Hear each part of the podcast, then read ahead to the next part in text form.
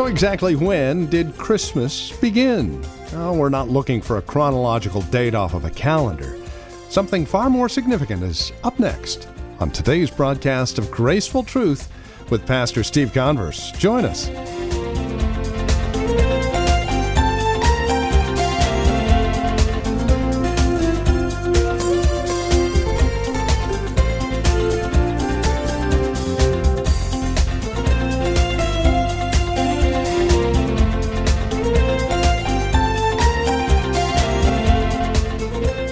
Can make arguments as to the specific day or month or even year that Jesus was actually physically born.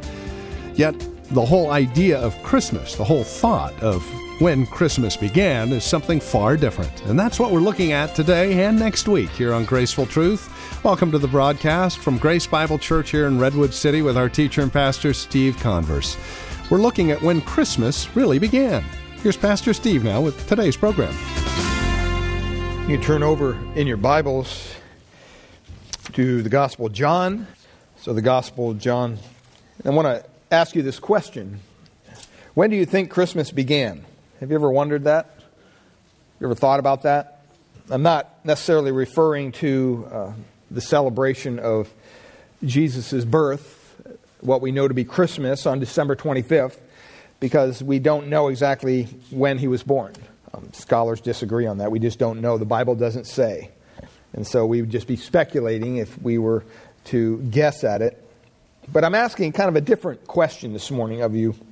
I want you to think of the question when did the earthly life of Jesus Christ begin? And with that in mind, I want us to read John chapter 1. John 1, verse 14, it says, And the Word became flesh and dwelt among us and we have seen his glory, glory as of the only Son from the Father, full of grace and truth. That takes us back even before Bethlehem, very simply to the conception of Jesus in Mary's womb.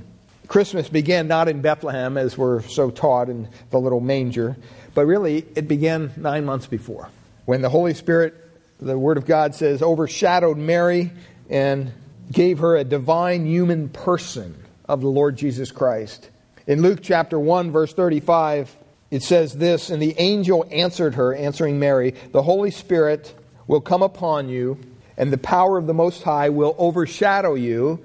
Therefore, the child to be born will be called Holy, the Son of God. It's interesting that Christmas began in the womb of a virgin girl, a young girl.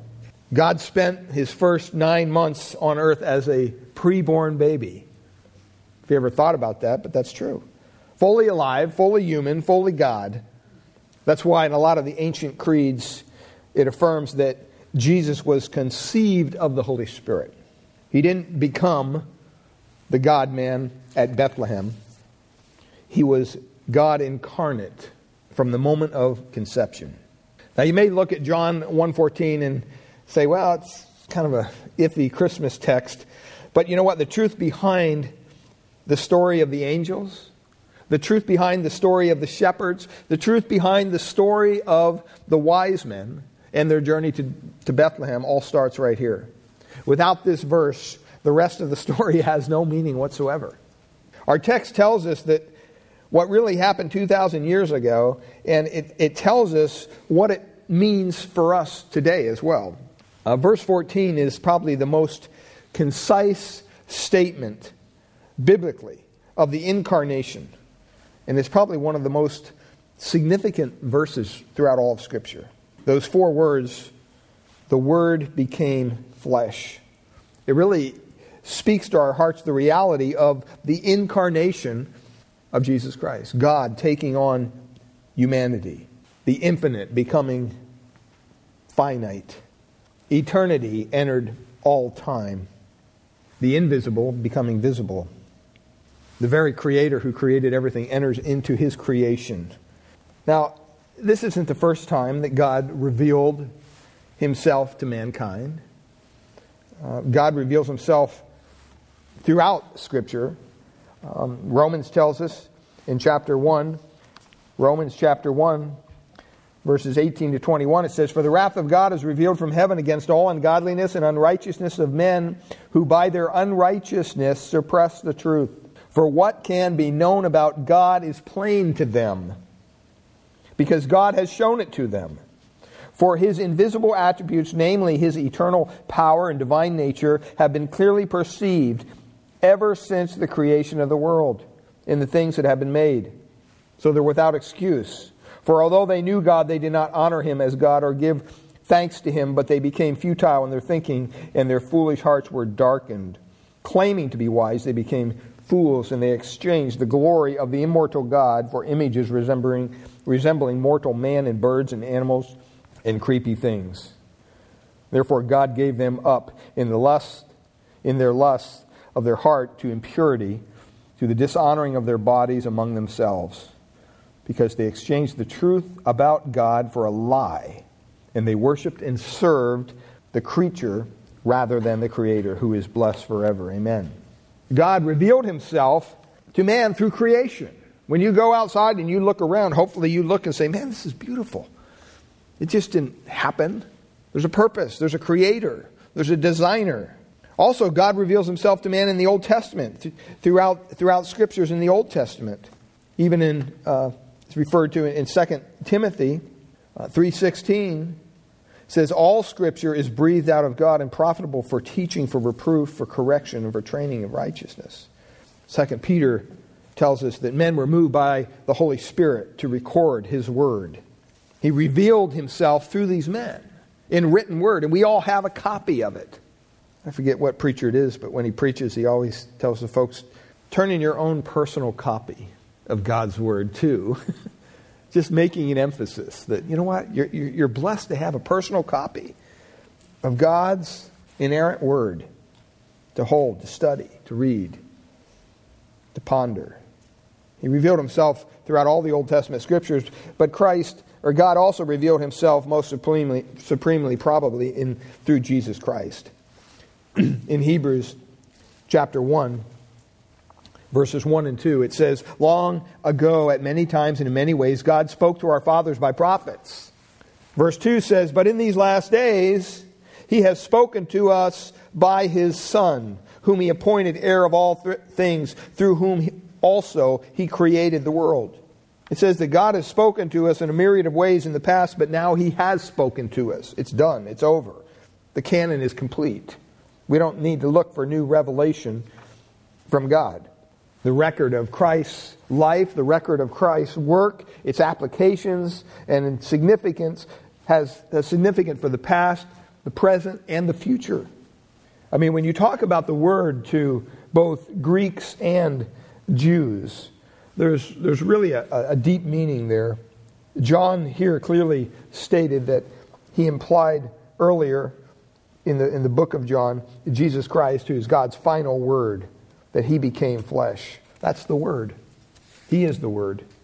That word flesh, it doesn't really have a negative moral connotation. Sometimes as Christians we think of something fleshly as something, we think of it as negative, as sinful. And that's true sometimes, most times. But the word itself doesn't carry that negativeness. It's, it's dictated to it by the, the context.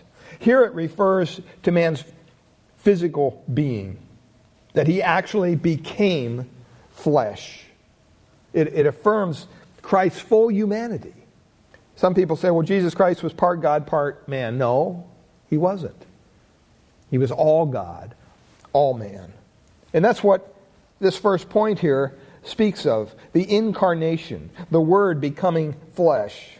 I mean, the whole truth about Christmas is really contained in this one phrase the Word became flesh. It's so important that when you hear those words, you may not really understand the full meaning of it. If I ask you, hey, I'm thinking of a word right now, guess what it is? You say, what? Just guess. Go ahead, guess. And you start guessing. No, no, no, it's not that. It's not that. Finally, what are you thinking of? I'm thinking of radishes.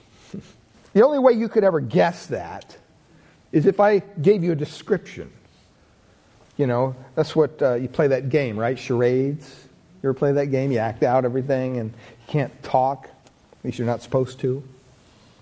And then you guess what that, that word is. Well, that's what, that's what God did here. He didn't have us guessing about, well, what, what, what are you talking about? The Word became flesh. No, He sent the Word to us in the form of Jesus Christ. Jesus is God's Word made flesh. And now we know what God was thinking when He tried to communicate His love to us. Jesus is the visible Word of God. He's God in human flesh. That's what we call the incarnation. It's hard to understand. There's a lot of debates going on about the incarnation. Even in the early church, there were debates about it. Some people said that Jesus really wasn't a man because how could God become a man? That doesn't make any sense. He just looked like a man. Maybe he was kind of like a ghost or something. Others said that he had the body of a man, but he didn't have a human soul. Still others said that Jesus was two people in one body, kind of half God, half man. And unbelievers just said it's impossible. It's, it's a bunch of, it's ridiculous even to believe any of that. And they didn't believe Jesus was God at all.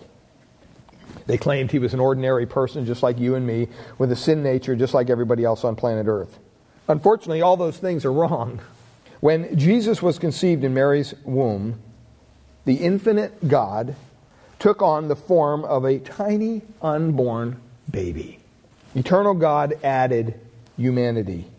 I mean, that's an incredible miracle. I mean, take aside the, the part that he was born of a virgin. I mean, that's a miracle in and of itself. But the fact that God became man, incredible. No one can say really how it happened or even how God can become man without ceasing to be God. I don't understand that. He added manhood, but he didn't subtract any deity. He was fully God, he was fully man, the God man. The almightiness of God moved in a, a human arm. The almightiness of God now, through love, beat in a human heart. The wisdom of God spoke through human lips. The mercy of God reached out through human hands.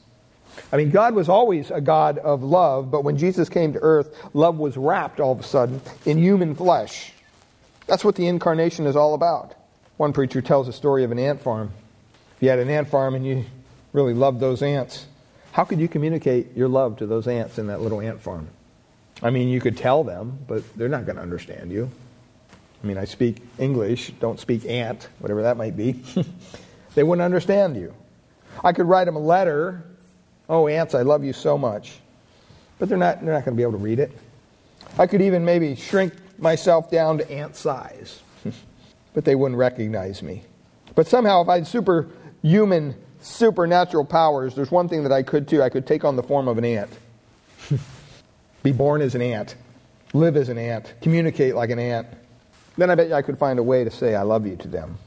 See, that's what God did. He, he didn't mail a letter, He didn't shout it from heaven. He did the one thing the one thing that we could understand. God Himself came down and He entered our human race. He became just like us so that forever we would hear Him say, I love you. I mean, I don't know about you, but I probably wouldn't have done it that way. I wouldn't have had Christ born in a little manger. I would have had a news flash and a big parade and make a big deal about it and maybe even sell some tickets and make some money at it. Hey, God's coming to earth. Come see the show. But that's not what God did. When you read through the New Testament, instead of this flash and splash kind of a marketing schemes that we have today, here you have in the, the Christmas story this frightened father. I mean, think about it. You're a father, your wife's pregnant, near birth. But think if you were homeless. Think if you had no place to stay. If you had no hospital to go to. I think you might be a little fearful for your family, for your wife, for your unborn child. Think of the exhausted mother, Mary, walking, walking. Where are we going? Hopefully, we'll find a place to stay tonight. They end up in a dirty stable. It's wintertime. Rags for diapers. In a mere feeding trough.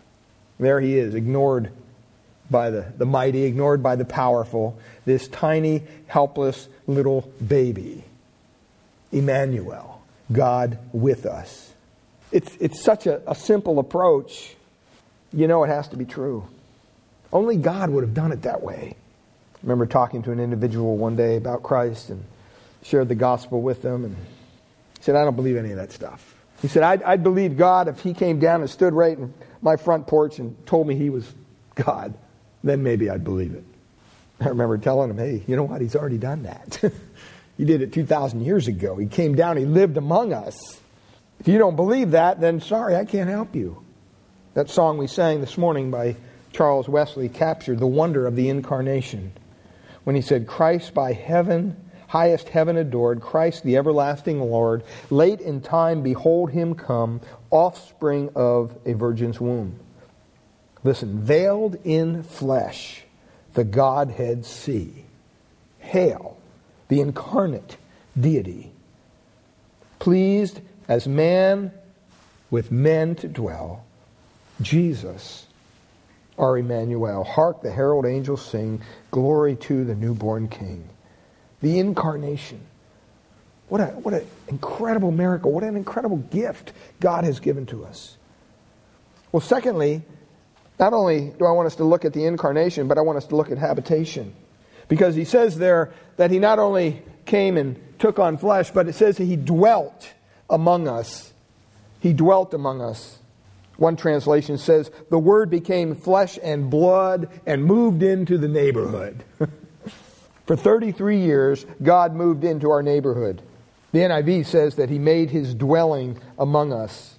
Some translations say that he pitched his tent among us. That's probably very accurate. That's really what that Greek word means. It, it, it talks of make, made his dwelling, literally pitching a tent. You ever gone camping? You get out to the campsite and you get the tent out and you pitch your tent. I mean, it's probably the first thing you do, so you have shelter, right? When I was younger, we used to go camping and I never took a tent. I just sleep out on the ground with a sleeping bag. I'm not one for camping. I'm not big on that. I like to go out and maybe be in the wilderness and maybe sleep under the stars. But in the morning, you know what? I need a shower. I need to get up and take a hot shower. And hey, if I got a camping place that's got that, I'm good to go. Here's what Jesus did. He came, he left all the glory, all the comfort of home in heaven, and he pitched his tent down here. He dwelt among us for 33 years. See, it wasn't just a simple little appearance. I mean, God could have said, okay, just go down there for the day and kind of show your face, and then I'll bring you back home. Or go down and die, and we'll just kind of wrap this all up in 24 hours, and you'll be back home, no problem. He could have done it that way, but he didn't. He sent Jesus down to be born of this, this, this, this simple woman, this simple virgin girl, and then to, to live as a baby and a young teenager and a young man and a man for 33 years here among us. He just didn't show up. He didn't make a, a mere appearance. Jesus didn't do that. He just didn't show up and, and say, Hey, I'm here. he lived among us.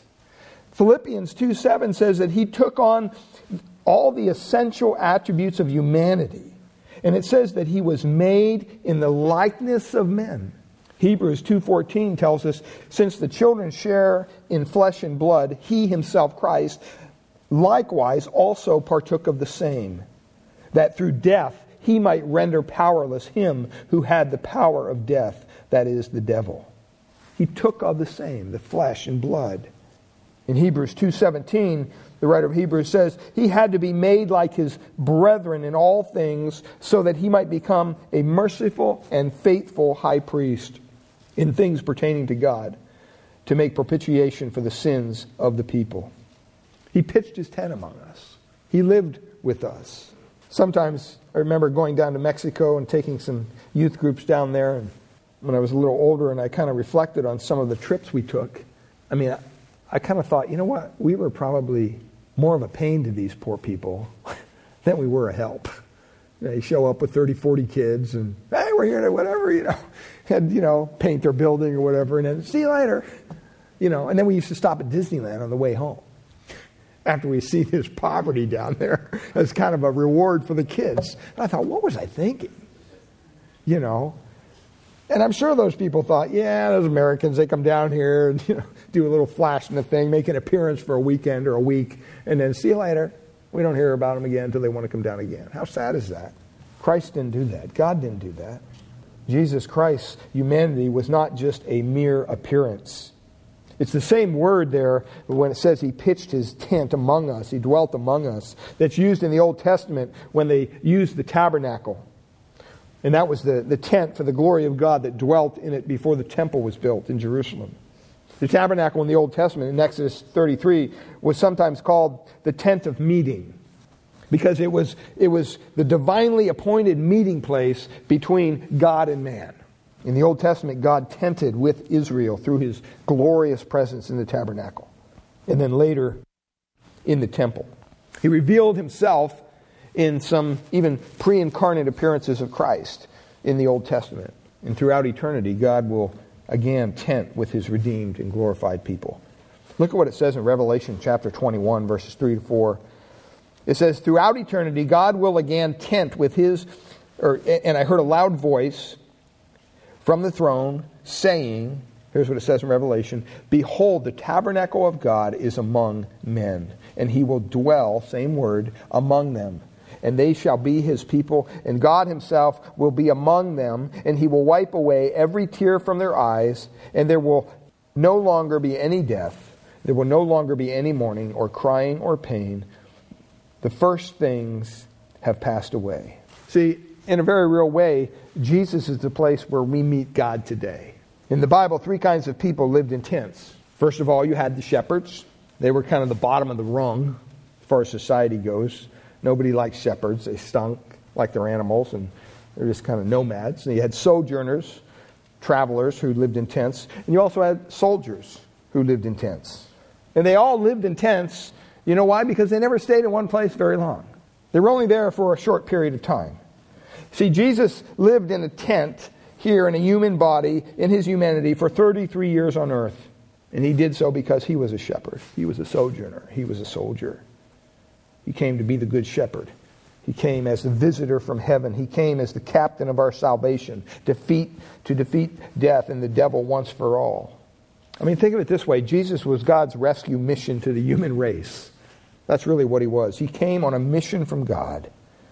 And when his mission was over, he went back to heaven. While he was there, he pitched his tent among us when he was here on earth. When his time was up, he folded up his tent, his human flesh, and he rejoined his Father in heaven.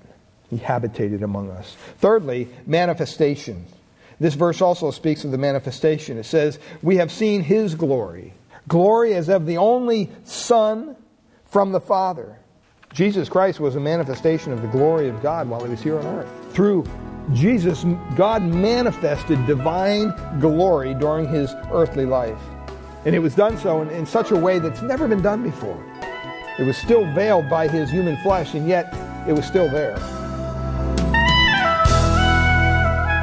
Well, it is our prayer here at Graceful Truth that God would reveal His grace to your hearts through the teaching of His Word each week. We trust you're currently involved in a Bible teaching church in your area. If not, we'd love to have you come and visit us here at Grace Bible Church in Redwood City. We meet each Sunday morning for our praise and worship service at 10 a.m. We offer nursery care and Sunday school classes for our children up to grade 5. If you'd like to encourage us here at Graceful Truth, please give us a call at Grace Bible Church here in Redwood City. This is our phone number, 650 366 9923. Again, that's 650 366 9923. Or you can visit us on the web at gracefultruth.org. Uh, we've got a lot of resource materials available there, more information about who we are. And if you need a map to uh, visit us at Grace Bible Church, that's there as well. Again, gracefultruth.org. One other invitation we would like to extend to you is the opportunity to partner with us financially. As you probably know by now through most of the other programming here on KFAX, each of these broadcasts are brought to you as a direct result of involvement from listeners such as yourself, both financially and prayerfully. As you consider year end giving, would you consider Graceful Truth in the ministry of Grace Bible Church here in Redwood City? It would mean a great deal to us to hear from you at this time. You can write to us at Graceful Truth, 2225 Euclid Avenue. Redwood City, California. The zip code is 94061. You can also contact us by phone 650 366 9923. You can learn more about Graceful Truth online at gracefultruth.org and, coming soon, the ability to contribute securely online at our website, again, gracefultruth.org. That's gracefultruth.org. And again, we're able to come to you each and every week here on KFAX as you partner with us financially, saying that the broadcast is of value to you and that you would like to help continue spreading God's Word through the ministry of Graceful Truth each and every Sunday here on KFAX. And again, as you consider year end giving, it would mean a great deal to us at this time to hear from you. So would you take a moment and get a hold of us? Again, you can contact us with your donation at 650 366 9923 or write to us and address your envelope to 2225 Euclid Avenue, Redwood City, California. The zip code is 94061. And again, all of that information can again be found at our website, gracefultruth.org. We do thank you for joining us and look forward to hearing from you. It would mean a great deal to us at this time of year. Until next week at this same time, God bless.